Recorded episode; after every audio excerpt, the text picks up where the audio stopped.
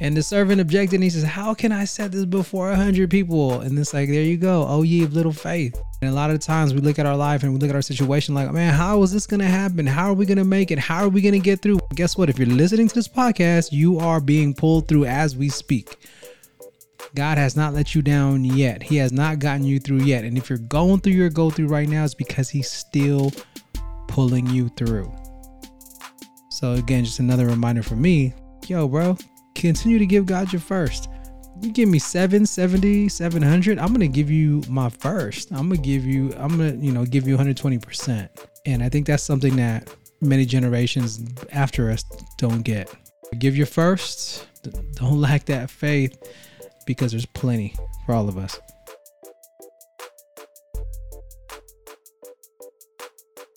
What's going on, y'all? Welcome to another Project Whetstone podcast brought to you by Blaze Ministry 707, where our goal is to help shape and sharpen your faith by bringing our experience of growing up in the 707 while bringing it beyond those borders, providing you all different perspectives, theology, philosophy, and just practical ways that you can look at your faith and implement your faith on a daily basis.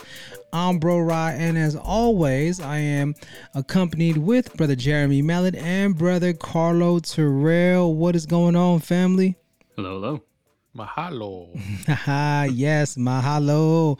And so we are in episode number 22. Can y'all believe it, man? Y'all can't, we can't lose with 22s. And again, we thank you for rocking with us and just for all of you joining us. If this is your first time checking out the podcast, be sure to use those timestamps. Skip around if you need to. Take your time with it. Let the word of God, let everything that we bring to this pod- podcast just give you something to gnaw on, something to meditate on, something to contemplate on. As again, that's how we grow deeper in our relationship with God in those times of silence, in those times of contemplation. So we, we again, we just hope to shape and sharpen you in that way. So, what's going on, y'all? It is what we are in the 17th Sunday coming to the end of July. Can y'all believe that? We are like almost into the eighth month of the year, 2021. So yeah, how's it? How's everything going with y'all? Jay, how y'all acclimated to Texas? How's everything in Texas? Any now I know you had posted, bro, about feeling bad about like you were cheating on In and Out with that Whataburger. so has there been any other uh gems that you found in te- that's like only found in Texas they lately food wise or anything else like that? I'm loving the gas prices, that's for sure. yeah. What's the current gas price? Yeah, what's the current gas price over there for you right now? We just got gas today at was it 250 255 9 i think? 255 and then bro CeeLo, what's it looking like in fresno? If you go to a chevron it's four dollars and thirty cents. Oh if you oh. go to a costco it's like 370 dang and are we talking 87 or 89 87 man. Or 91 yeah bro okay and then we're at Costco, South Carolina, or Sam's Club right now, rocking in at that 249 two forty nine a gallon mark. So oh, nice. definitely feel you, bro, Jay. So it's all of our faith family out there in Cali, our bad. That's that's that's why I'm getting an electric car soon. That's what the goal is. yeah, and for y'all who don't know, I'm gonna tell y'all right now on this podcast officially, Rivian.com. Check them out. Brother Carlo put me on game. I don't know if I'm gonna get one, but the Rivian uh, lineup is legit. Pickup trucks, SUVs, all electric, new technology coming out. So, mm. speaking of which, how do y'all how did y'all feel about Jeff Bezos going into space? Just curious, what was your, your thoughts on? Did you watch it? Did you watch the replay? Did you not watch it? I'm just curious to know like what your general thoughts are on this idea and just kind of everything that Jeff Bezos is doing with technology. Did he? Oh, did he already launch? I didn't know he launched. oh, I mean, yeah. I know that there was a lot of talk about him. My G, yeah, he went out. It was on Tuesday, was it? Yeah, last Tuesday. He he ended up going up, bro. Him and it was crazy because they had the oldest person and the youngest person. So there was an 82 year old lady and then his 18 year old son that were also on the trip. And uh, Danielle and I actually watched it live. And so you saw the Rivian. Yeah, man. It just it went straight up and there's a lot of people were watching it and a lot of people were taking because it's this idea like this is one of the new future ways not travel, but like have an experience. And it went all the way up, and it was like a almost ten minute trip, round trip. You I mean the whole all the way up, and then all to all the way back down. And it was cool because they landed on a par like in a parachute, like in a little pod. Brother Slow, did you catch it at all, or I did. I did. I didn't quite wake up and watch it live. Watched it on the replay, watched all the interviews after. Mixed feelings on it. The nerdy part of me, the the the science nerd, excited about it because one of the things that was mentioned was I'm sure back when the Wright brothers were making their first plane, there was a lot of problems back then. But at the same time, just just the amount of money that is spent. But on the other note, this is where the mixed feelings comes in, and I can't be sure that this wasn't good positive PR on the part of, of Blue Origin and Bezos. But what he did do after during the press conference was he awarded two individuals $100 million each available to their charity or charities of choice. And he chose uh, Van Jones. And I believe the other guy was, I forgot his name. I know he's, uh, actually, let me look him up. Let's see here. But basically, it was this chef who during disasters goes out and actually cooks and feeds people free of charge. So he gave Van Jones, who's a, a community activist, and what's the other guy's name? Jose Andres. He gave those two guys a hundred million dollars each to give to whatever charity. He said no strings attached. And I already, I'm a follower of Van Jones. I think he's going to do a lot of good work with it. And just based on what Jose Andres does in the community, I'm sure he's going to do a lot of good work with that money. So again, there's the, that mixed feeling where, yeah, it's good PR because everyone knows it doesn't pay much taxes, but at the same time, that's how business is done in the United States. That's how money is made, and until we have laws in place that make things happen, I, I doubt anyone's going to self penalize and just pay more money to the government. So again, mixed feelings, not set either way, but I will admit seeing that two individuals getting a hundred million dollars each for their charities of you know choice of charities, a lot of good work's going to be done with that money. Absolutely, bro. And and I think for me, one of the biggest takeaways and the way that it was being put on social media was geared towards a lot of young people in terms of look at what we're doing, look at how far we're advancing. And if we can do this now, imagine what you're going to be able to do with your future. So I think there was like a lot of messaging around, hey, y'all, this was a vision that I had years ago, or maybe never even had when I was younger, but now look. And our hope and our intention is to inspire future generations to have that forward thinking. Not even necessarily just in science, but just in the way we take care of each other and the way we use our resources. And I think, like you said, bittersweet, right? Because all the money and 10 years in the making and how much was put into this, where we know for what an 11 minute ride to into space and back down, like we know that's going to be a very small percentage of people who can afford to do that. But it also, again, is proof of concept in, in a sense that we can do things beyond our even wildest imagination. Because if you would have told me that 10, 20, 30 years ago, yeah, whatever. There's going to be an opportunity for you to just go into space for a hot minute and then drop down on a pod without a parachute. it's something you couldn't fathom, but it's happening. Yeah. yeah. And going back to the nerdy side of me, I recognize that this is how progress is made. That one person who's considered a bit of a, a fool goes after something they want. And I followed a little bit of Jeff Bezos' history growing up. The man came from a single family household or single parent household. His mom raised him. They didn't have very much money. He was the valedictorian of his, of his class, so obviously he worked hard. And one of the things that stood out was his valedictorian speech was talking about going to space. And he originally, you know, wanted to go to college to, I believe it was become a physicist. Went the route of doing business instead, and now he's the richest man in the world. Can I don't know if I could blame a guy who came from that background, who came from, you know, really humble background and, and make things work for him and achieve that. And and now he's paving the way for something that could potentially be a game changer for the human race. Who knows? Like, what if, and this is just completely in theory, what if the cure to cancer has to be developed in zero gravity environments? What if the only way to make the medicine to cure cancer has to be developed in a zero G environment?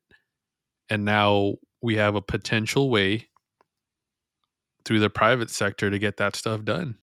And and again, this is what I've seen with science is it's always been some new discovery, usually really benign, initially believed to be benign, not really even seeing, no one can really tell the idea behind what it would be used for in the future ends up becoming a huge integral part of human society. I.e., the first x ray was just an experiment and they found, oh, dude, it's weird. It puts a picture on this piece of paper when we strike a, a copper piece of metal with an electron. Interesting. What bounces off causes this weird thing. And and now everyone gets an x-ray when they go to the dentist when they have a broken bone and so just thinking about the potential of the progress that we made yesterday by making space travel a little more accessible to entities that aren't necessarily funded by the government. It, it could do a lot of good, yeah. It could also do a lot of bad, but I think these are one of the things that we have to recognize that God allowed to happen. Maybe even God, I can't speak on behalf of God, but He allowed to happen, or maybe even a push to happen, and and the progress is going to be made. And I just hope that there can also be some or I guess the same amount of excitement towards taking care of people here on earth as we have when it comes to getting into space. And something that you mentioned, bro, CeeLo, that is actually going to lead into just the theme of today's readings is that Jeff Bezos knew, right, from graduating high school, he wanted to go into space and he majored in being a physicist. But if you say Jeff Bezos right now, most people think Amazon. And what was Amazon originally? The very beginning of Amazon, it was selling used and even new books. And he was not an author. That wasn't his goal. If you think about his high school vision and his high school dream and what he went to for college, but look what he ended up really getting known for and building this business that allowed him to now go back into that science and go back into what he originally wanted to just reminds me of like how people change their majors. We know a lot of people who went to college and got a certain degree, but they don't even use that degree. They don't even work in that field. Like they just went a whole different route. I'm in a situation where ministry work, serving, and being that servant leader that I can in every situation is really still is where my heart is at and, the projects I'm doing working in the schools and elementary schools. But I'm taking on another project that is totally outside this industry in this space. And so some people might look at that like oh man but this is what you do and now you're doing that. I can be like look at Jeff Bezos. He wanted to do this but he ended up doing that but then it brought him back to his original dream so if you're out there listening to this podcast and maybe you're in that weird kind of transition space. You don't know what God is calling you to do for your life. Maybe you got a degree in something that you were passionate for, but maybe it's not helping you with your current situation. Or maybe you just decided that it wasn't for you and you wanted to go a different route. That's okay. And the reason I say that it's okay is because God provides. And He doesn't just provide for just our needs in the moments, but He provides abundantly because a lot of times I feel Brother Carl and I would have many conversations about the scarcity mindset and how we behave because we believe that there's scarcity out there, there's not enough, versus just remembering that there is enough and some. So if you're just at that weird place or you're not sure where your career is going and maybe you want to do something else. Maybe there's something else on your heart that is totally left field of what you're doing now. Pray on that, discern on that. And if it's meant to be, God will provide. And there's an abundance that God has for each and every one of us that's going to look different for each and every one of us. So, with that, y'all, we're going to, as always, we're going to just start with the themes of today's reading. Again, we are in the 17th Sunday in ordinary time. Yeah, the 17th Sunday in ordinary time. And we just want to share with you, Brother Jay's going to share with you what the themes are for today's readings. Uh, so, you mentioned abundance and God will provide, and that's precisely what we're going to be talking about today is God provides and he provides not just what is necessary, but he provides with abundance. And he provides not just materially, but more important, his aim is to provide us with grace, provide us with salvation, to support us and sustain us, not just in life, but through death and into eternal life. He makes that known to us through the marvelous ways that he provides for us you know and that's part of what we're going to be seeing miracles not just from, from jesus but also in the old testament and that the laws of scarcity don't apply the laws of the economy like supply and demand and scarcity don't apply to god. Because uh, after all he is the creator of, of everything. Uh, an important part of, of that theme is the, the call to faith and trust in God that He will provide and that um, He has provided, He will provide. Absolutely. So, yeah, so stay tuned, y'all. We are in for a good one today. And we're going to go right into the first reading. And today's first reading comes from the book of Second Kings, chapter 4, verses 42 through 44. Again, Second Kings, chapter 4, verses 42 through 44.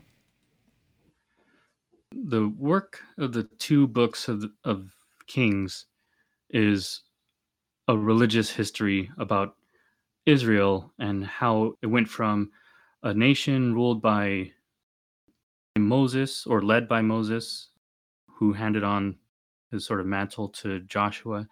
And then they asked for leadership. And so they had judges for a while. And then eventually they became a kingdom and had, was ruled by a king. The two books of Kings is about uh, this time period when Israel is being ruled by kings. While the book is not just about the kings, it, will also include some really famous uh, prophets like Elijah, Elisha, and Isaiah. The second book of Kings picks up when Elijah one of the greatest prophets in Israel's history, hands on the reins to Elisha, and he becomes the new prophet, the new man of God. So that's what this reading is about. There's a series of stories that are seemingly disconnected from one another, but they're anecdotes that kind of display the character of of the person in in question. And so this is a story about Elisha, who's the uh, prophet and referred to here as the man of God. It was a common practice for people to tithe, and one way that you could tithe, which was your offering to God from your own, from the abundance of gifts that God has given you. And so usually it was like 10%, a tenth of whatever you you got from the harvest or from raising livestock a tenth of whatever you brought in or made or came across, you were to give that 10% back to God. This unnamed man from Baal Shalisha, and we'll, we'll talk about the name, what that means in a second, comes to Elisha, the man of God, and gives him 20 barley loaves from the first fruits and fresh grain in the ear. These were what he was able to make and produce from his land. This was a, a gesture of thanksgiving to God. Elisha says, Give it to the people to eat. So he says, How can I set this before a hundred people? But he just repeats himself, Give it to the people to eat, for Thus says the Lord, and this is where he assumes the role of prophet. They shall eat, and there shall be some left over. And when they had eaten, there was some left over. So this is meant to be understood as a miracle. This little bit of food, relatively speaking, was able to feed a hundred people. Of course, this will sound very familiar if you already know the gospel story of, of Jesus multiplying the lo- loaves and fish. Keep in mind, this is the Old Testament. This is referenced and indexed in in the gospel reading later on, but this was meant to show Elisha's connection to God and his status as a man of God, someone who is very deeply connected and, in a sense, represents God in this story. Being a prophet, he is announcing that God gives abundantly. And he shows that by this miracle. And this is not a miracle that Elisha performs, it's a miracle that God performs. It was done through the faithfulness of this man who was just doing what he and his forefathers had done for ages, even from the time of Adam and Eve and, and their sons Cain and Abel. It was a rite of thanksgiving to give back to God first fruits. And that's what this man was doing. And when you follow God's law, God can take that little bit of faithfulness, that little bit of virtue, that little bit of goodness, and magnify by his own power. That's really what what the story is trying to share with us and encourage us to do is that when we follow God's law, God will take care of the rest. God will provide. God will uh, magnify that little bit of goodness to make it so that everyone has enough. Like you were saying, Jay, this is definitely connected to when Jesus multiplied the loaves. And just again, a lot of the connections there. I love what you said. The first fruits. When I read that line, it always reminded me of like back in the day, totally guilty. We talk about tithing, right? That those first fruits. Now, granted, I was a little younger, okay, young adult, and I remember there'd be times collection basket come around, and I got either the twenty or the one. You feel me? And I was like hesitant to let that 20 go. And I get that one dollar bill. And, and, in my mind, I'm justifying it with I gotta eat. And I know that there are definitely families out there where that money can definitely be go a long way. But that wasn't my that wasn't my case, and that's not the case of most. But for whatever reason, we struggle with giving God our first fruits, which is crazy because you think of the the one or the twenty, and then but yeah, we'll go out after church and spend way more than that on food or entertainment. So definitely the message for me is like, yo, give God your first fruit. So now if you ask me would I give the one or the 20, I'm gonna give the 21. Yeah, give it all. you know what I'm saying? It's not one or the other. I'm gonna give you my first fruits. And I think a lot of the times we look at how people give. Are they giving from their first or are they giving from their surplus? And we hear a lot of stories like that in the the Bible. Like the person who's going to give you their first fruits is going to be rewarded with the Father in heaven. First and foremost, because they're giving their first and not their leftovers. And then I love how in the in this other in this other piece, but a servant objected. How can I set this before a hundred people? There we go again with doubt, right? And I love how you pronounce it, Elisha right? Elisha was like, give it to the people. And the servant objected and he says, How can I set this before a hundred people? And it's like, there you go. Oh ye of little faith. And a lot of times we look at our life and we look at our situation like, man, how is this gonna happen? How are we gonna make it? How are we gonna get through? Guess what? If you're listening to this podcast, you are being pulled through as we speak. God has not let you down yet. He has not gotten you through yet. And if you're going through your go through right now, it's because he's still pulling you through. So again, just another reminder for me, yo, bro, continue to give God your first. I had a quick little story, and then I'll pass it over to Brother Carlo. But I was talking to my friend earlier. We were talking about virtual work, and I'm working with the school district out in Cali right now, summer school, and you know, it's hard, it's hard to get kids to show up for a virtual lesson after school hours to do the work that I do, and especially if it's not mandatory. So literally, bro, like I got like a total of seven students last week out of a hundred something that showed up on the Zoom. And the parents were like, oh, they have sports or they're on vacation, and I'm not faulting anyone at this summer, mid July. Come on, that's a hard that's a hard ask to get some kids on for something that is not mandatory. Mm-hmm. And the adults in charge, the teacher was like, "Wow," they were just like, "Oh, we're sorry. You got your your setup is nice, your camera, your light, everything. You you, you did a great job today." And I just feel bad because there's only seven. I'm like, "Oh, it doesn't matter." you give me 770 700 i'm gonna give you my first i'm gonna give you i'm gonna you know give you 120% and i think that's something that many generations after us don't get is giving your first fruits and i know brother carl and brother jeremy y'all could probably relate on some level we look at generations after us. Maybe our younger cousins and or maybe our younger nieces and nephews and the priority that's put over put when it comes to family.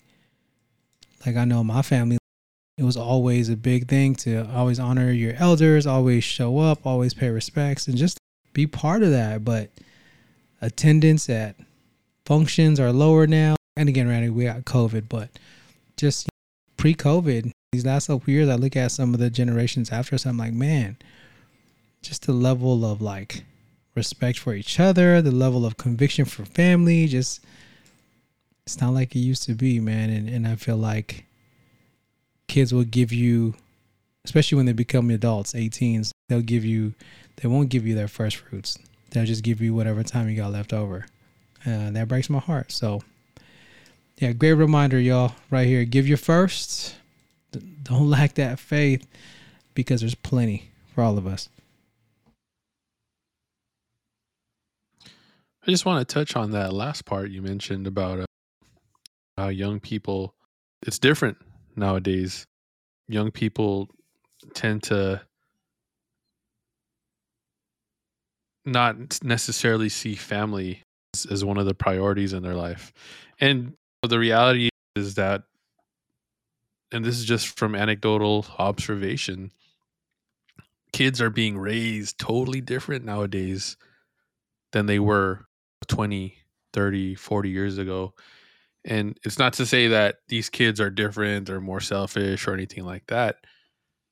But I also believe that each generation has the struggles of growing up that unfortunately most adults, most parents are behind the eight ball on when it comes to adjusting to those times. And brother Ryan, I, Ryan and I have talked about it a few times. For instance, one of the things that is super common today is using screens as a form of babysitting. And it's not any malice on the part of the parents. It's not any malice on part of, you know, society, but in general, the domestic church, us at home,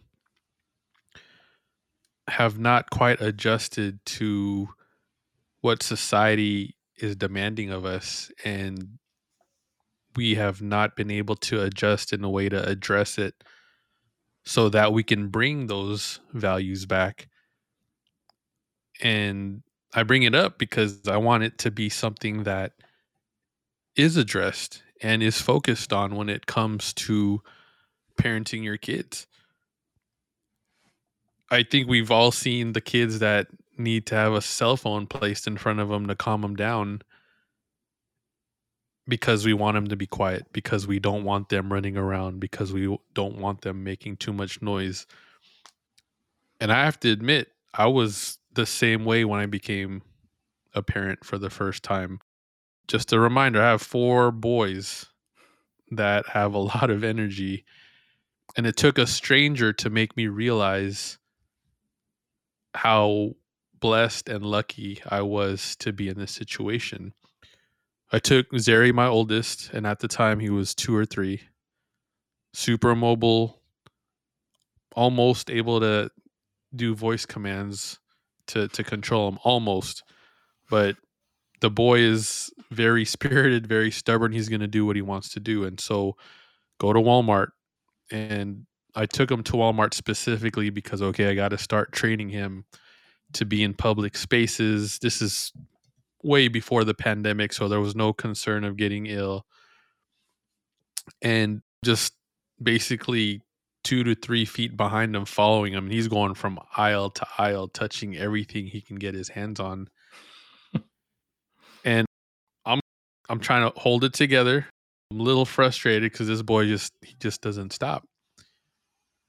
And this older man just stands there and starts smiling and looking at me. And he tells me he has a lot of energy, huh? And I said, Yeah, he does. And he could see I was a little flustered. And he was like, You know what that means? I said, That he's trouble? He goes, No, it means he's healthy.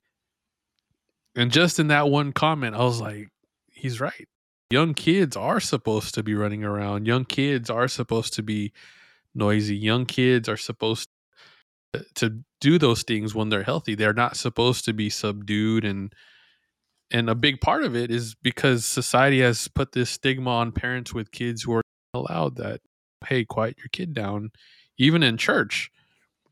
And what's funny was one time after I'd met this guy at the Walmart, I took Zeri to church and I kind of got reprimanded by an usher at church because he says your son's being too loud. Other people are trying to pray and a little I don't even know what the I guess frustrated is the word. I found that usher after mass. And I just politely pulled him to the side and I said, "Hey, can I speak to you for a second? This usher is way older than me. He's probably retirement age, so I'm I'm trying to and I tell him, "I understand my son was being a little louder than you wanted him to be, but I told him what other way is there for my son to fully immerse himself in the faith? You know, what other way than to be around other people in mass and him participating the way he can participate at this age? What other way?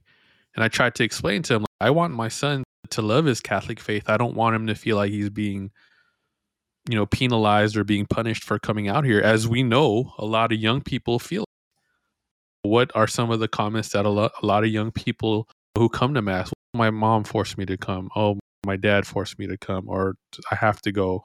I don't want to be here but i have to. And one of the best pieces of advices i got this actually came from papa joe shout out to papa joe lucero and his fam- family auntie merlin. But one one day i asked him well, how did you get your kids to be so in love with god and one of the the pieces of advice is like, "What do you let your kids do at home?" And I said, well, "They play around. They're loud. Okay, that's what they do at home." And I, I said, "Yeah. If we want the church to feel like home to them, shouldn't they be able to act like kids inside of the church?" And I said, "Yeah." And he was just saying, "It's simple as that. Don't make them feel like being here is a punishment if they're carrying on, okay, playing around, okay, a little bit. If they're screaming bloody murder, okay, handle that. But if they're going to be kids and you're going to let them be kids in church, trust me, they're going to develop that sense of this is home. And so this is, I bring this up because I think it's it's important, especially for parents, to realize that. And I mentioned this to Brother Ryan before. That when they're young, their brains the interesting thing about the brain is it's not just a thinking organ. It's interesting in the sense that its experiences actually turn into substance. Whatever your kid experiences, your brain or your kid's brain builds on that. And so, whatever you expose them to when they're young, their brain's going to develop on that. And that's going to be the foundation for the rest of their life. There is no growing out of they're going to grow on top of whatever they experienced. And so I think we just got to get our kids comfortable building on that idea and all those concepts that we just talked about and I think eventually we're going to have kids that that put family first. I don't know how many times I've told Zary that, dude, you're the oldest brother. What's your job as the leader of this family? And he knows even though it's just memorized right now it's to make sure everyone's taken care of i said yep that's it you and your brothers, you take care of all your brothers. But going back, and this I'm gonna connect it to the to the gospel reading. I think it's, it's in a sense saying whatever you give God, He's gonna multiply it for you in the most generalist sense. And so to connect it, if I give God my kids, man, he's going to do amazing things with them. He's going to multiply them. And when it comes to to my sons, one thing that I'm experimenting with, and who knows how this is going to turn out, but I have a feeling it's it's you know going to be up to God. My experiment is that my job as a parent is to help them figure out why God made them the way they are. It's not to tell them this is what you're supposed to be, this is what you're going to do, not to try to push them into becoming a doctor or a lawyer or the list of acceptable professions in our culture, but to truly give them back to God as a gift because he gave my kids to me as a gift. And to let him multiply the loaves of bread and the fish and we'll see that there's plenty left over for the kingdom of God. Yeah, and, and before I shoot it over to Brother Jay, I just want to clarify no way, shape, or form calling parents out and shaming any parents of the parenting style. But I think, again, just as a reminder that as parents, if you're a parent and you have children, let's give our children our first fruits yes, we have to work. Yes, we have to provide. But when we get home, let's give them our first fruits. And to all of our young listeners out there, give your family your first fruits. Right? Yeah, you have school. Yeah, you have homework. And yeah, you have sports. But when it's time to spend with your family, give them your first fruits. I had this great example today. Uh, Brother Jeremy Mallet posted on social media about Forky in Craft Buddy Day. All right, and if y'all don't know about Craft Buddy Day, y'all got to learn about that. And what I love was he did some arts and crafts with his girls and the simplest things, clothespins, pipe cleaners, and they just just from the pictures I was like, man, this is what I'm talking about. This is an example of just giving your first fruits. All right, y'all, if y'all follow him on social, you'll see the post today. It's and it wasn't anything that's super expensive. It wasn't flashy. It wasn't about status, but that right there was and is a perfect example what it is to give your first fruits to your family. So again, not trying to call any parents out. I get it. We all have different circumstances, and like Brother Carlos said, we're growing up I'm in a different time. we're growing up in a different time. But I will say, if anything, are we? The question I'm going to pose is: Are you giving your first fruits to your family? to your husband, to your wife, to call you out, to your vocation, you. to your parents. Yeah, yes, that's all. Brother Jay, want to throw anything else on top of that before we jump to this responsorial? Just a little note on some of the names that are brought up. It says that the man came from Baal Shalisha and and the name Elisha. The Book of Kings is a religious history book, and so there's gonna they're gonna employ some wordplay and poetry and things like that. But now I'm not I don't know Hebrew, but I did some research on the root meaning of these words, and Baal Shalisha has to do with like a providential lord, or now a lot of people will, will hear the name Baal and, and think an idol or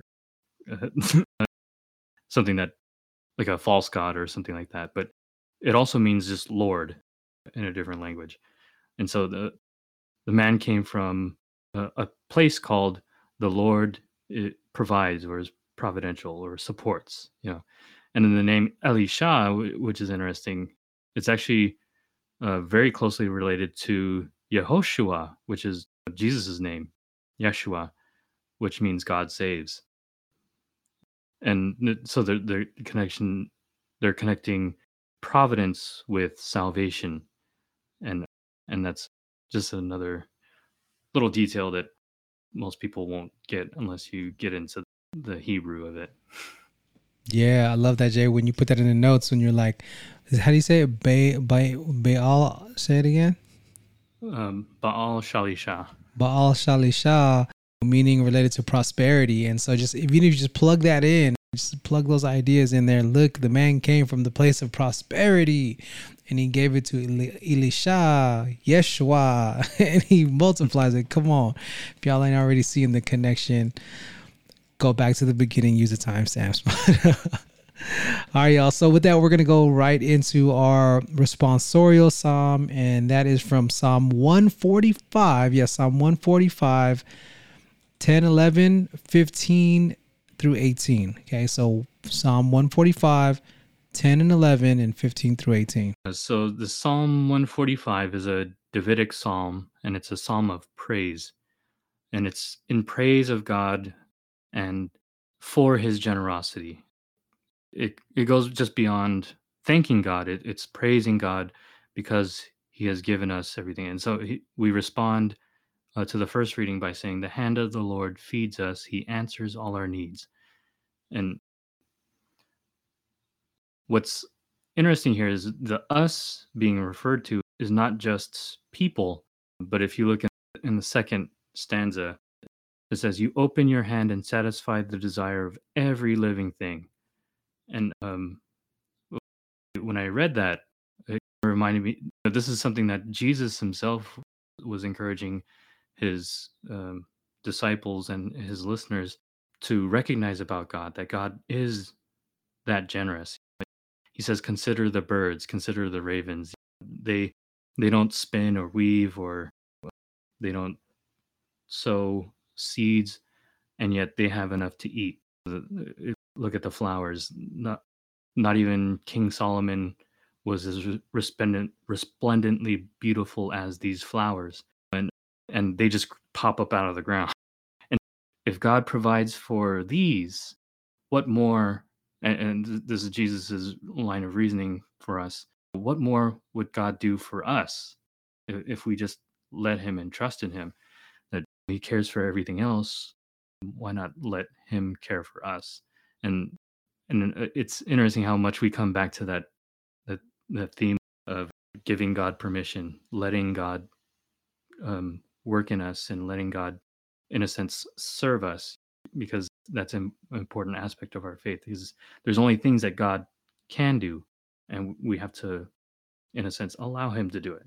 And but uh, uh, uh without getting too off course, the Psalm that we, we read brings everything together and, and saying because we thank god for doing all these things because in everything god does not just in some of the things but in everything god is just and god is holy and he is near to all those who call upon him you know that and you really get a sense of parental love a love that where he's watching very carefully over us and he knows our needs and it, he gives it but it's not just our needs that he's meeting.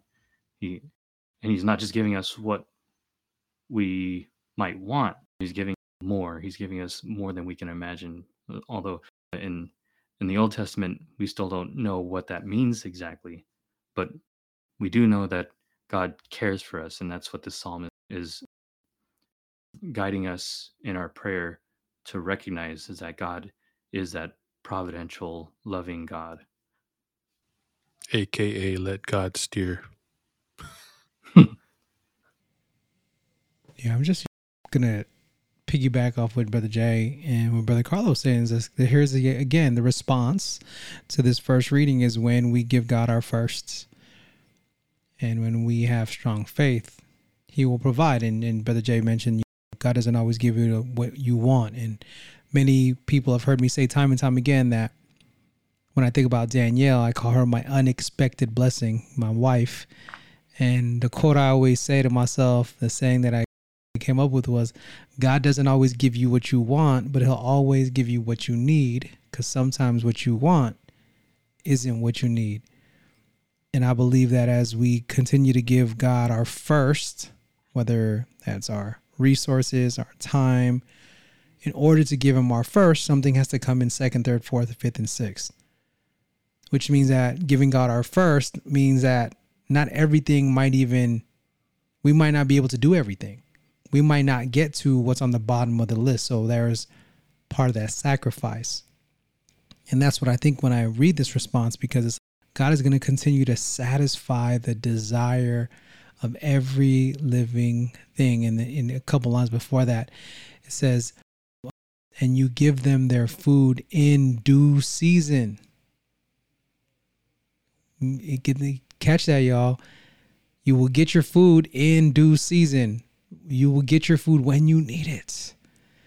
You will get what you need when you need it. And because we are in this time where our attention spans aren't as long, instant gratification is real. We want what we want now. and here is that reminder in due season, you will get your food. And there's plenty to go around.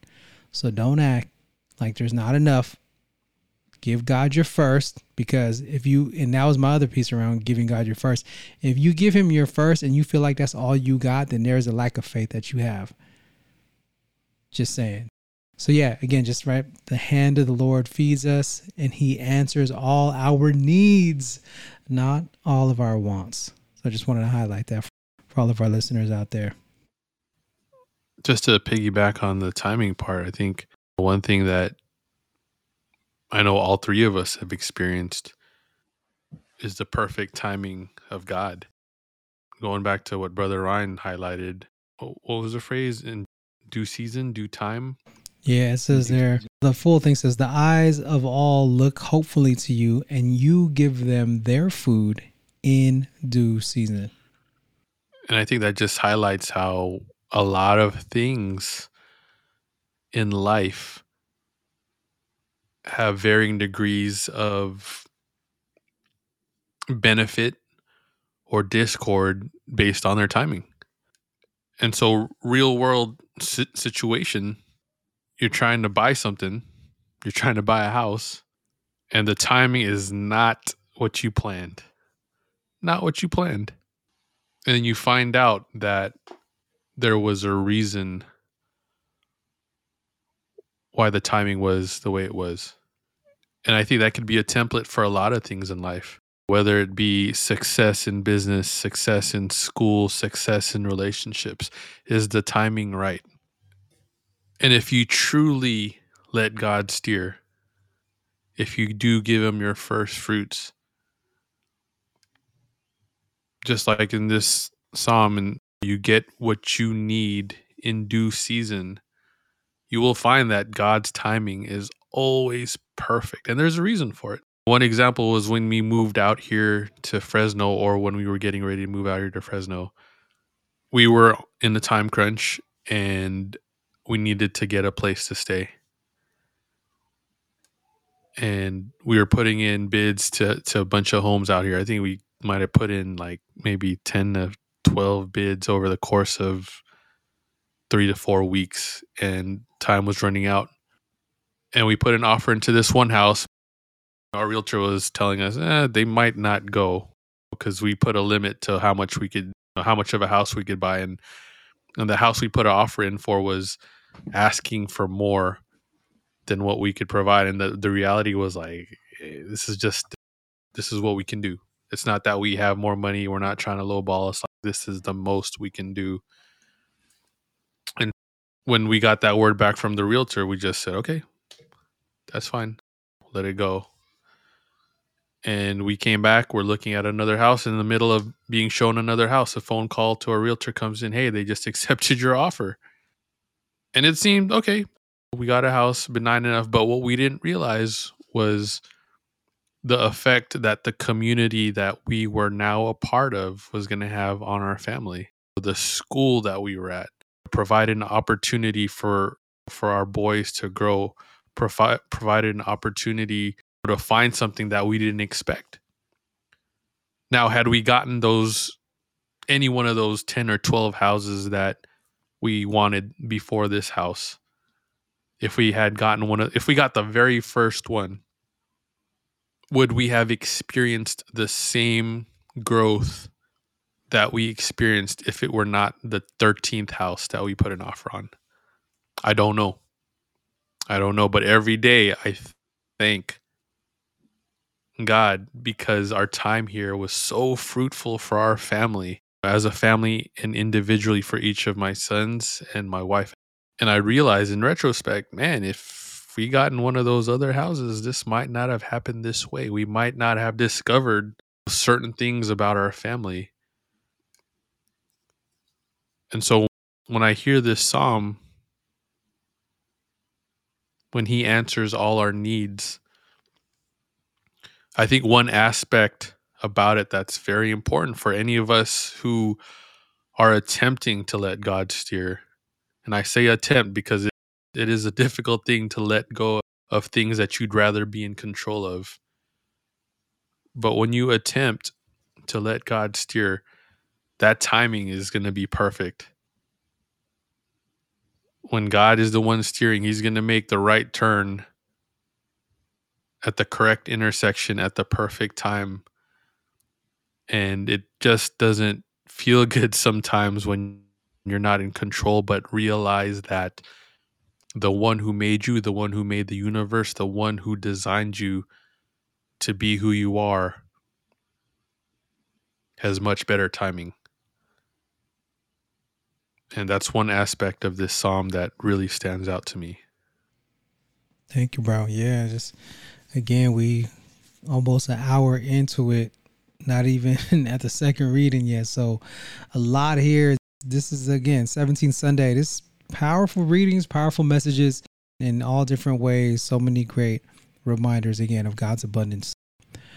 We're gonna go ahead and take that over next to our second reading. All right, y'all. Our second reading is from the book of Ephesians, chapter 4, verses 1 through 6. So we're again returning to the letter to the Ephesians, which, as we mentioned before, is Paul's kind of treatise on the church. Like, what is the church? And this is actually a very pivotal reading from that letter about who the church is. Um, and so he's writing to two members of the church about who we are, what it is that brings us together, and what that means for how we should live. He says, I, a prisoner for the Lord, urge you to live in a, worth, a manner worthy of the call you have received. And then he mentions these virtues and characteristics humility, gentleness, patience, uh, bearing with one another, love, and unity. And and peace. And all these things, all these virtues of what it means to be a Christian community, a church, is based on the principle of our unity, which is God one body, one spirit, uh, one Lord, one faith, one baptism, one God and Father of all. And so he, he refers to God as, as a father, and that's one of the things that Jesus made sure he Jesus made sure that we knew of God as a father. And the role of, of the father, classically and, and traditionally in, in scripture, is to be the leader, the protector, and the provider for their family. And and that's what God is for us as for the church is to be that protector, that leader, that that guide, and that provider. And if God is our father, this brings us back to basic, right? The basic idea that that we are brothers and sisters in Christ. And that's why we should treat each other with humility and gentleness, treat each other as in accord with the call of from God to be his children. That we and each of us is called to that. We should treat each other accordingly because the person that you're interacting with is one deeply beloved by God. That's uh, someone that God will look upon and call son or daughter. That has implications for how we should treat one another as each of us beloved by God, as we should treat each other as as brothers and sisters in Christ, as I already mentioned. Really important and pivotal point in the letter to the Ephesians that Paul is, as he's instructing us about the church, what is it that makes us church? It's it's God the Father. And he ends this particular section by saying God the Father of all, who is over all and through all and in all. And again, being aware of our our dignity as being made in the image and likeness of God, bearing God's image, it's important that we treat each other with respect. And that's something that comes from God. We don't give it to ourselves. That does that dignity doesn't come from us. It's something that God has given us. And, and to bring it back to our theme, the dignity that we have uh, and our importance doesn't come from us. That comes from God, and that that's the reason for why we should uh, protect each other and give each other the due honor and respect that we each deserve.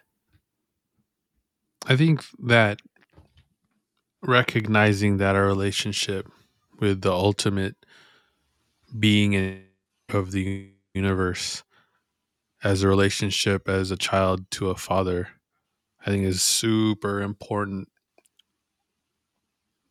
to recognize and to it's good to have paul affirm this and one of the reasons why i believe this concept is important is illustrated really well in in the parable of the, the prodigal son.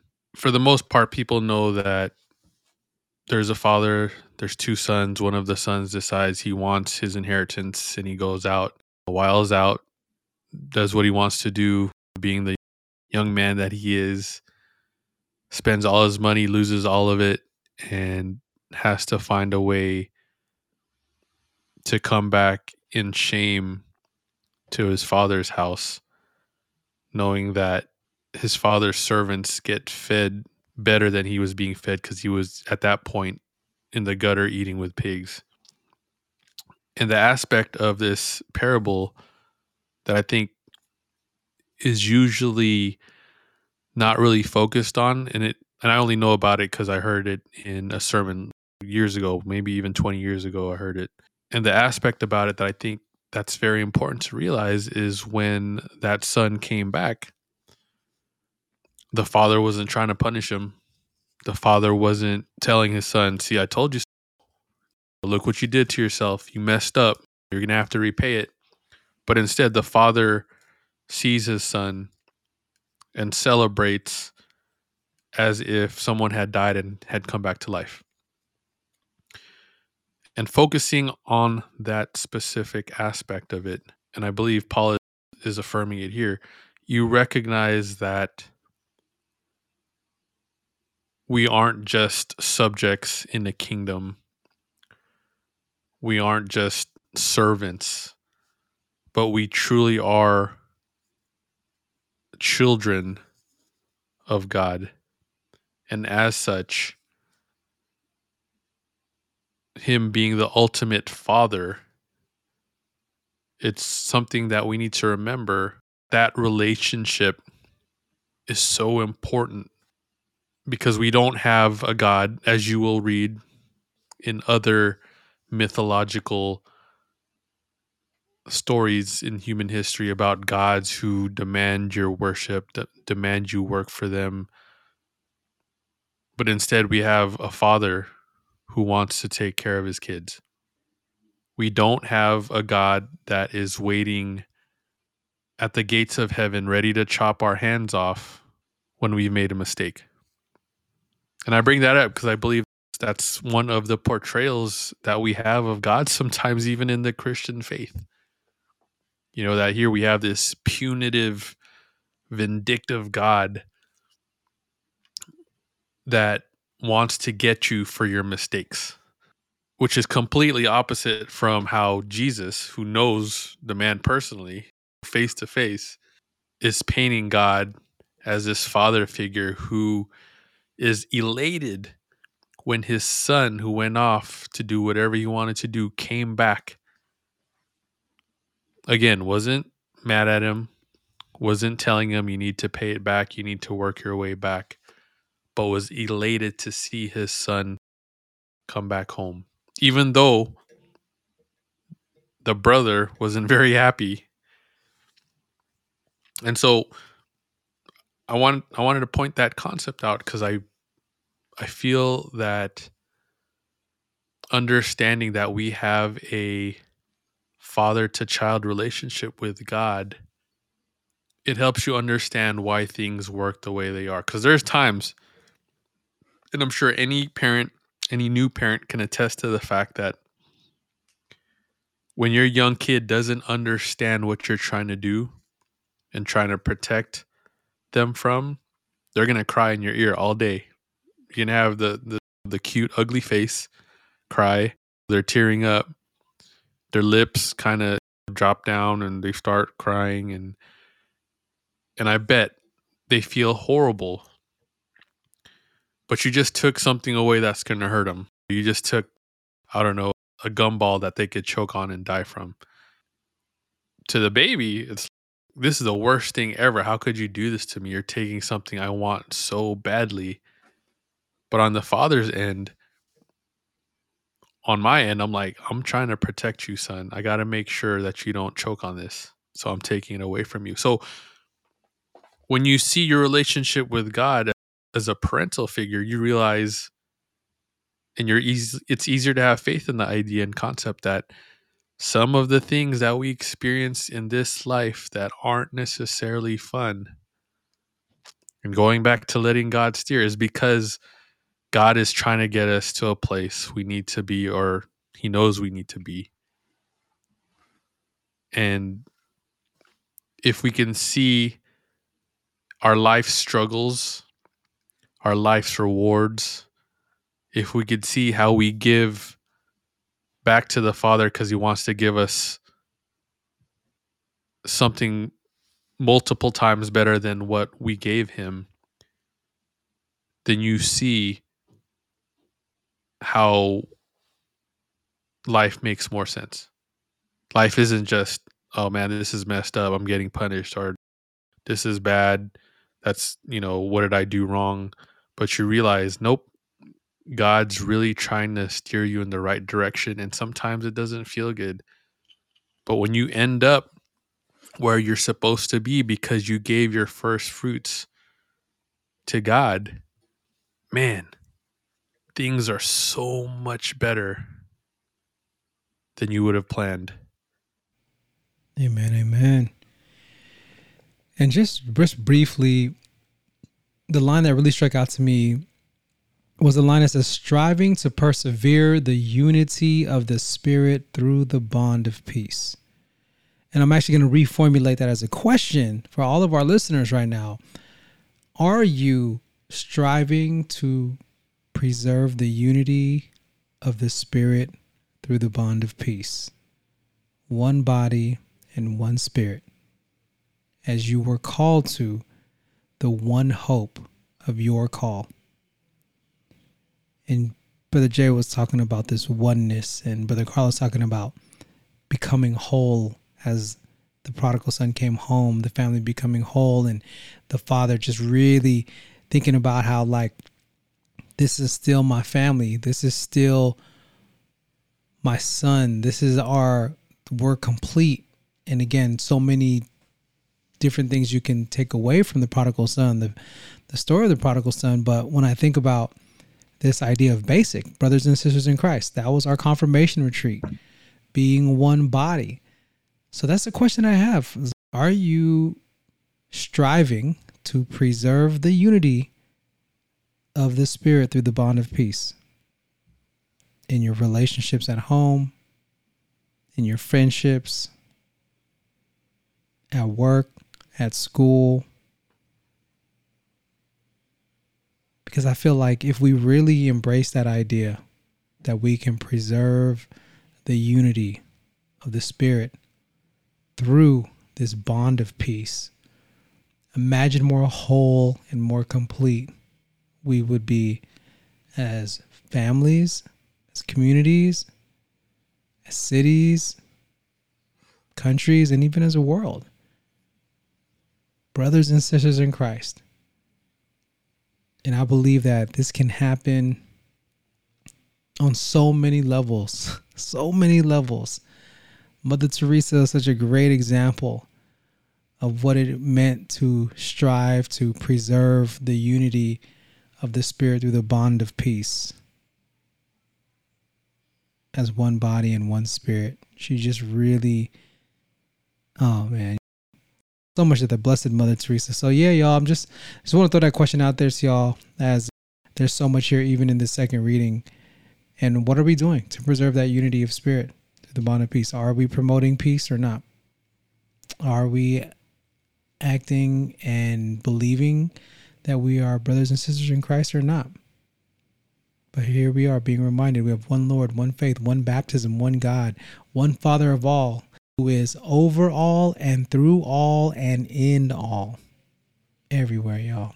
So thank you, Brother Jay. Thank you, Brother Carla, for dropping them wisdom nuggets on us. So for our gospel reading today, and feel free, Brother Jay, if there's anything else you want to add before we jump in to the gospel. But if not, the gospel reading is one of my faves. Always, I can't I always say one of my faves, but they're all my favorite.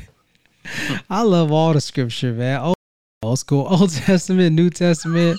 I love it all, man. So today's gospel is from the book of John, chapter 6, verses 1 through 15. Again, the book of John, the Gospel of John, chapter 6, verses 1 through 15. All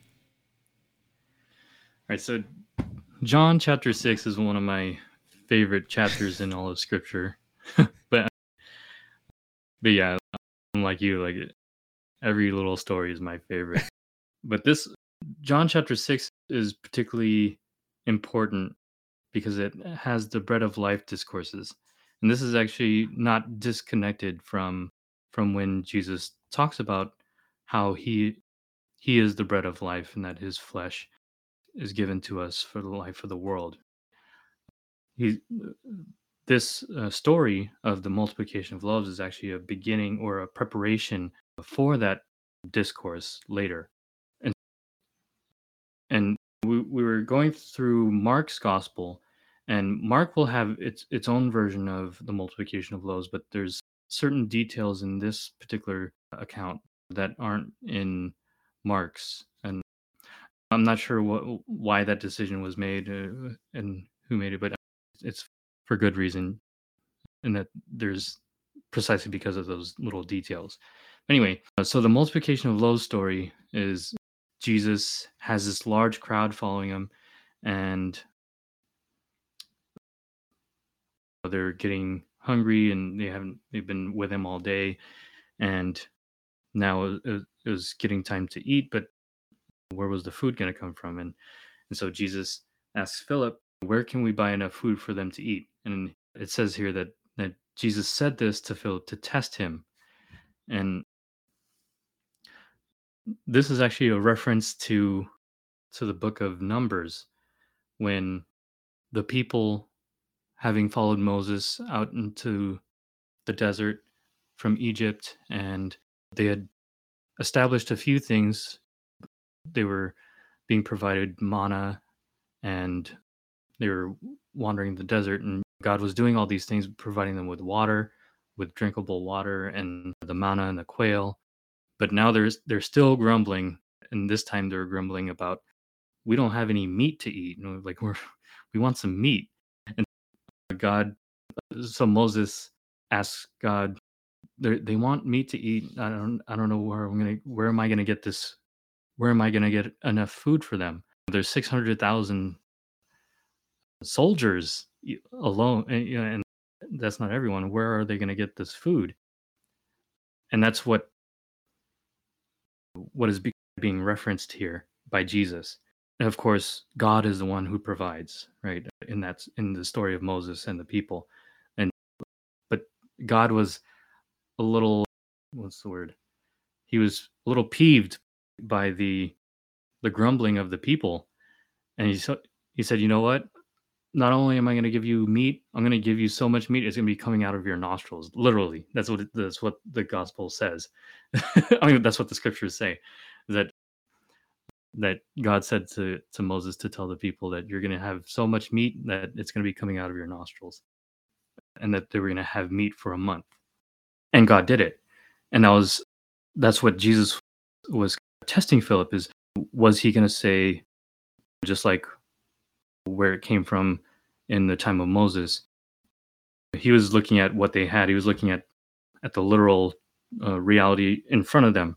They only had 200 days' wages worth of food, and then there was, as we see a little later, Andrew, who is the the brother of Peter, brings a boy who has five barley loaves and two fish. And notice the barley loaves. That's supposed to, to be a reference to the first reading, where the man from Baal Shalisha brings in the 20 barley loaves.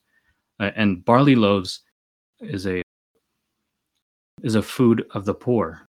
It, was a sort of the poor man's bread. I'm not really too sure why, so but that's what I got from the from my research. Maybe because barley is a little bit easier to grow than wheat.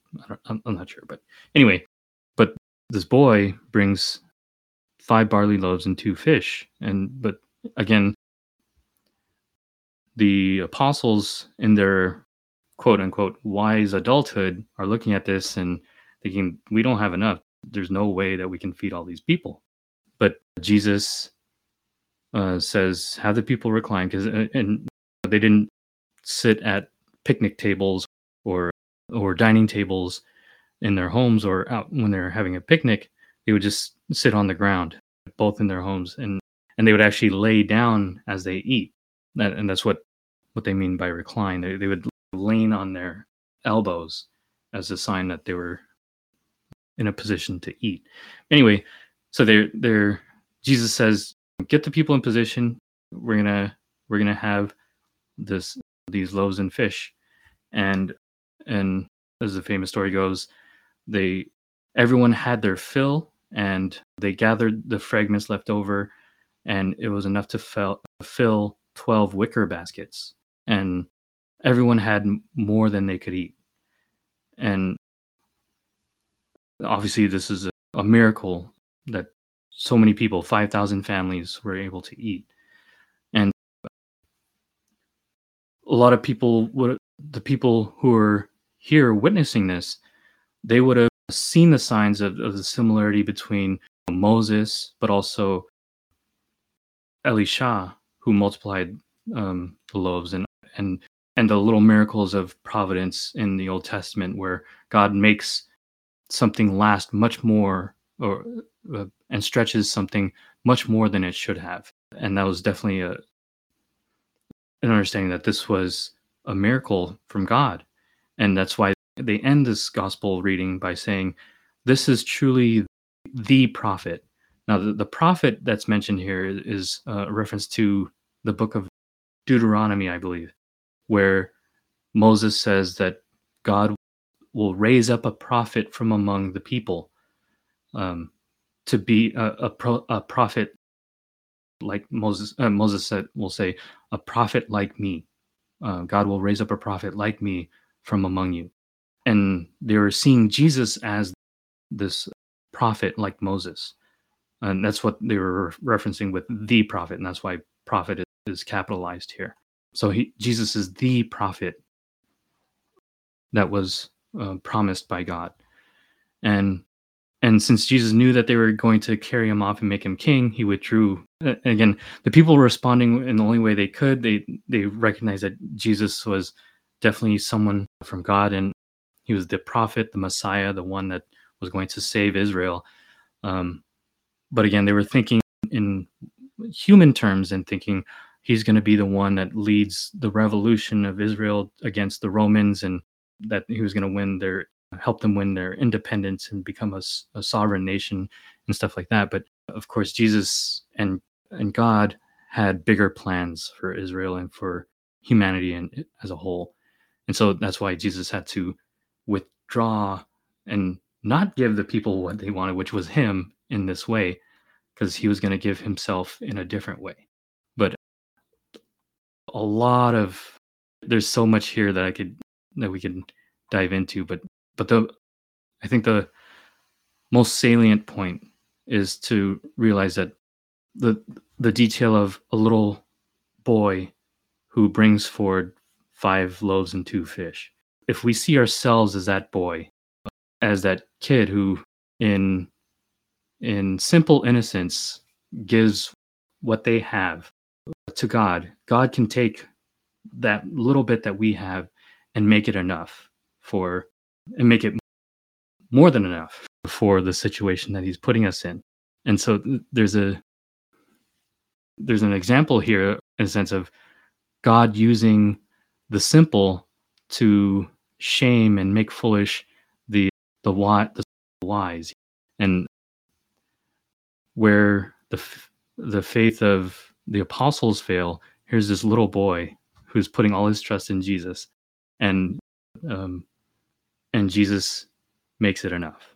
Yeah, I think that's a good lesson for us as as we go through life that God can take what little we give Him and make it into so much more. That's exactly what uh, I was going to share too, Jay. All the different youth conferences that I speak at. I love, again, this version of John because, again, it goes, there was this boy, and we never knew. I always tried to look to see if there was a name for this boy. Could never find out if there was a name for him. But it's just, you like you said, it's just this idea that here is this boy, and he didn't like say, hey, I, I'll give y'all one, one loaf and one fish because I got to have some for me. He didn't hold back he gave everything mm-hmm. that he had. He gave his first fruits. And just like Brother Jay said, he Jesus takes this young man, this innocent young boy's gifts, and he multiplies it. And so I would always share this message anytime this was part of the theme for a conference or a retreat or an event. But the question I would always pose our young people is Are you willing to give God everything you got, no matter how little or how much it is? And will you allow Him to amplify your gift? Will you allow Him to take your gift to the world? Or are you still wanting to hold it for yourself? Are you still in a mindset where you want to do it, you want to do with your gift what you want to do? Or I'll give God a little bit of it, but not all of it and again, just looking at there's so much, like Brother Jay said, that we can pull from this story of the lack of faith from the adults or the disciples and the full faith and trust of this boy, this unnamed boy. And I feel like that represents each and every young person right now. Each and every young person that has these gifts. And I think sometimes we get caught up thinking we don't have enough, thinking we need more. But no, like we said in a couple podcasts ago, stop looking and searching for your identity because you already have it. God has already gifted you your identity just as He has gifted you the gifts that you have now. The question is, are you willing to give it all to Christ, to give it all to God, to give your first fruits so that your gifts can be multiplied and feed the world. And that's going to look different for each and every one of us. Why? Because in the second reading, we're all brothers and sisters in Christ, one body. But if we keep holding on to the gifts that we have and the charisms that we have, where we use it for other things that are not of God, is it truly going to multiply the way that it could feed the thousands? So, again, and this is the only gospel where it actually talks about the young boy, the little boy who had the bread and the fish. He wasn't holding back, he was all in. So, are you ready to go all in and give God all you got and see what He can do with it? Or are you still playing safe? You're still being conservative? You're still being stingy? Just saying. Go all in. See, now I want to know what the backstory was for that little boy. But just in the same way, the dude that had the donkey, hey, the master has need. Okay, here you go. you mm-hmm. know, it's like who, who, what was the backstory? Was it an angel that went to this kid and be like, hey, in two weeks, they're gonna ask for some bread and fish. You give them what you got, okay? But that's another story. I was also curious as to why they kept using barley, and and it's it, uh, what's interesting that I found, um, and and they call it the bread of the poor or the wheat or the the food of the poor, right? Is how they referred to it, and just do doing a little bit, and I, I don't know if this is super accurate, but it was saying that barley was easy to grow in some of the worst soil in Israel, but it didn't have the same amount of gluten as wheat. And so when you would bake it, it wouldn't rise like wheat would. And so I imagine that might have been the reason why maybe barley was considered poor people's food. It's almost do you want grape juice or do you want champagne?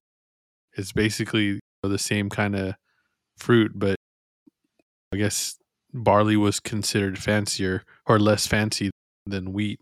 And I think the other thing it said was that they actually used barley to feed animals back in those days.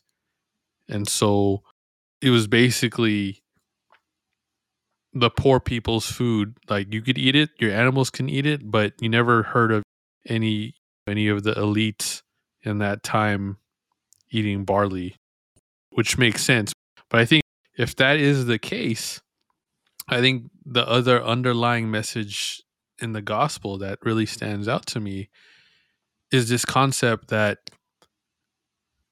you can give God your best. And even if your best is considered the worst,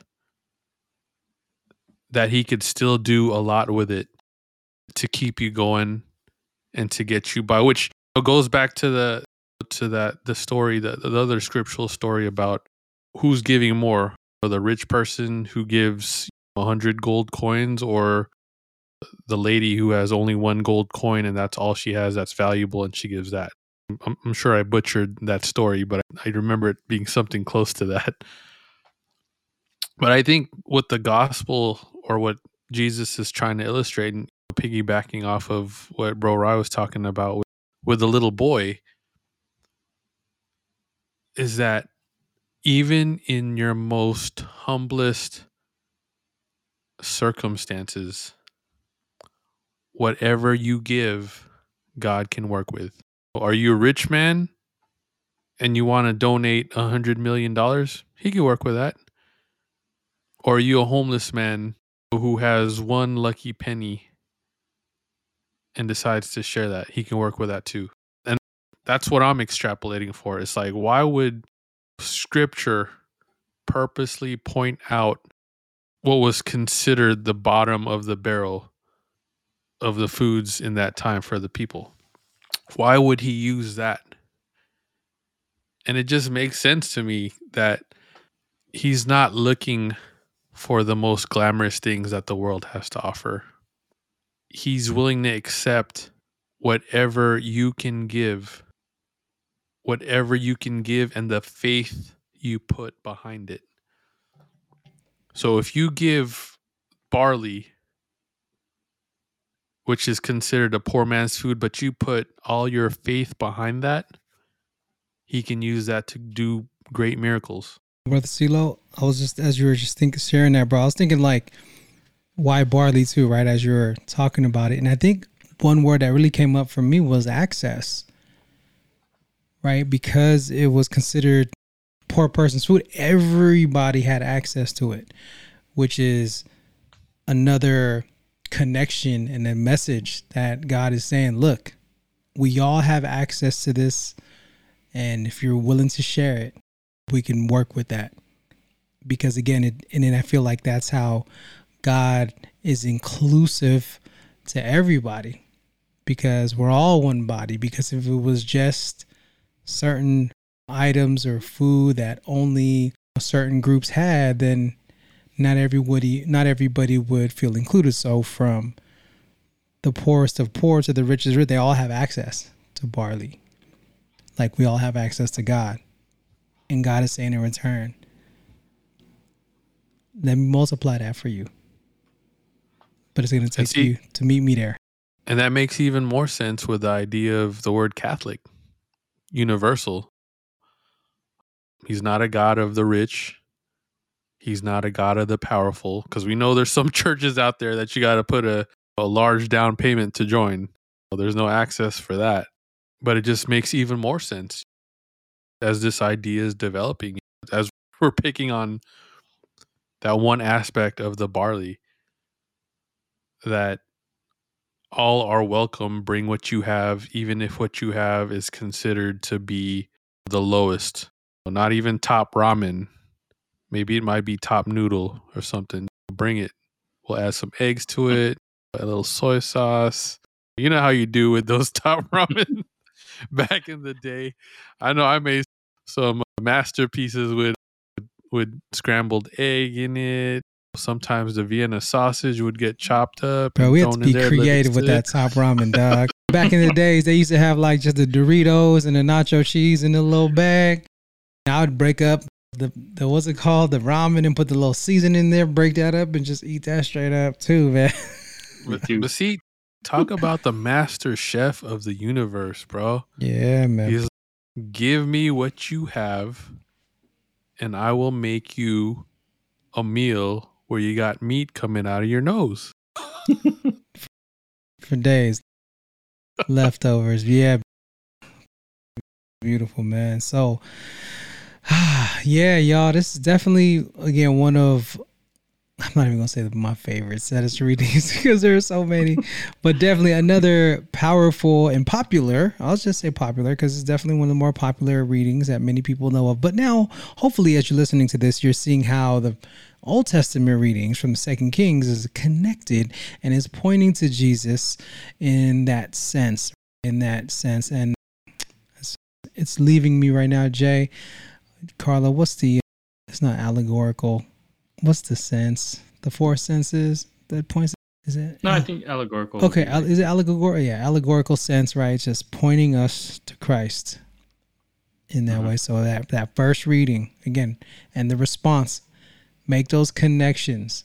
I make those connections because we all have access to it. So, again, just using the timestamps, y'all, taking your time with it. And as always, we're going to just go ahead and give you some of our final thoughts, our calls to actions, and just some simple steps and some takeaways after listening to today's podcast. I'm going to go ahead and start off with Brother Jay.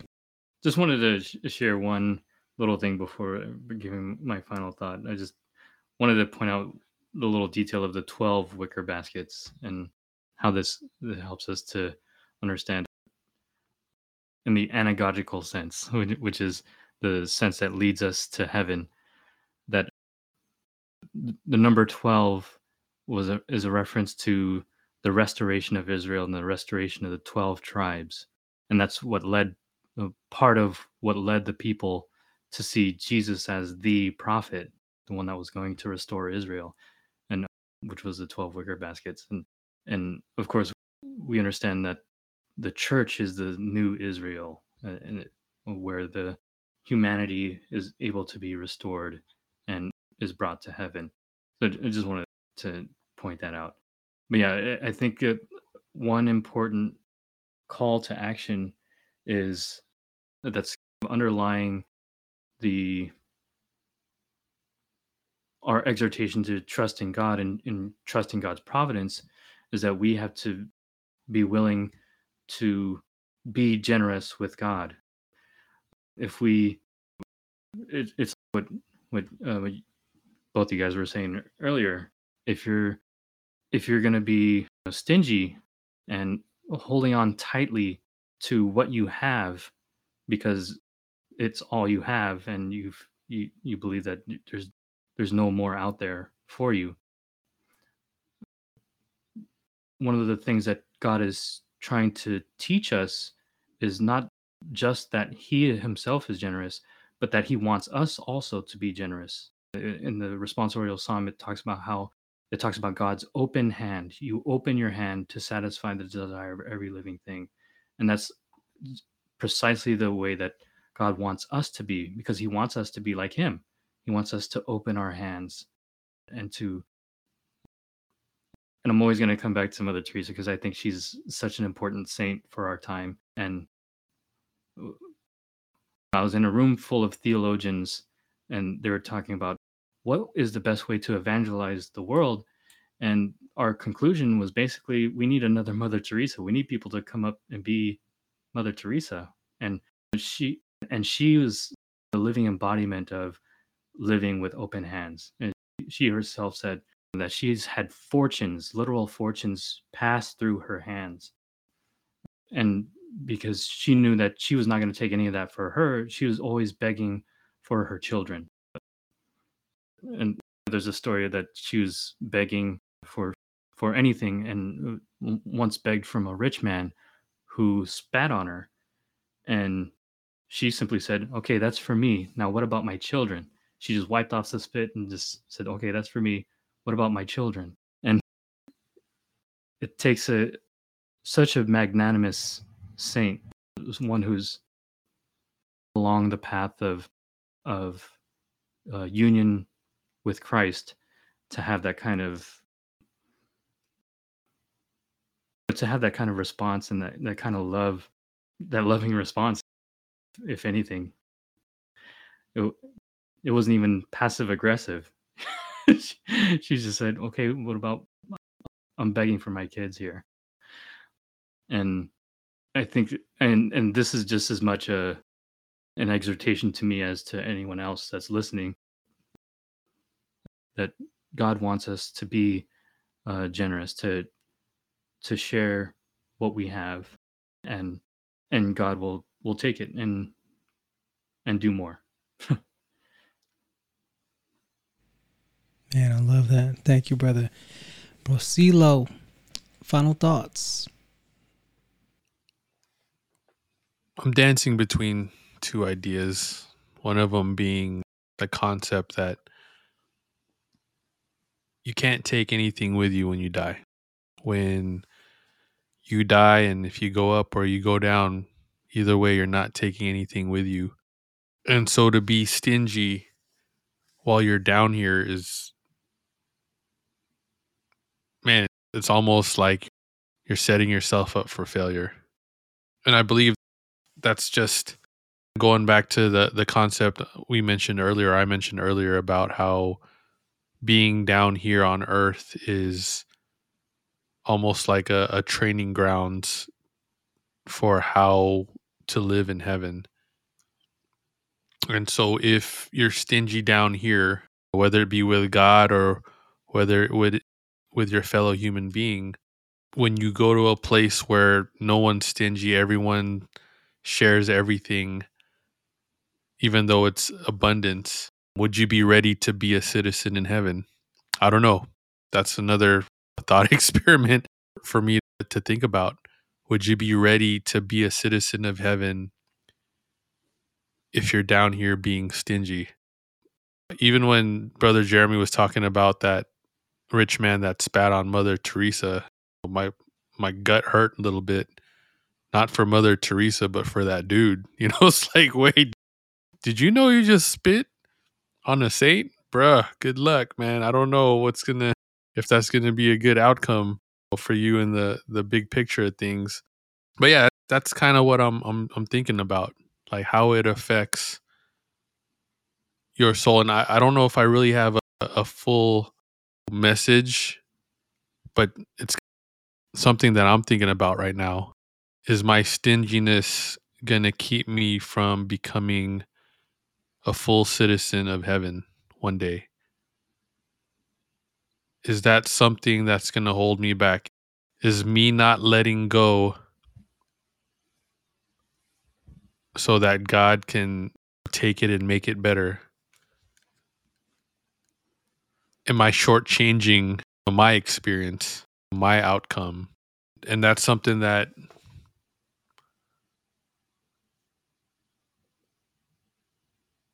I think a lot of us have to think about if that is if we're getting the full potential of what God wants to bless each and every one of us. Are we getting that full potential by not letting go, by being too stingy, by falling into scarcity mindset, like we mentioned at the beginning, and not being open to giving to God what we can to let him do his magic, to not being like that little boy who was able to help 5,000 people by giving everything he had.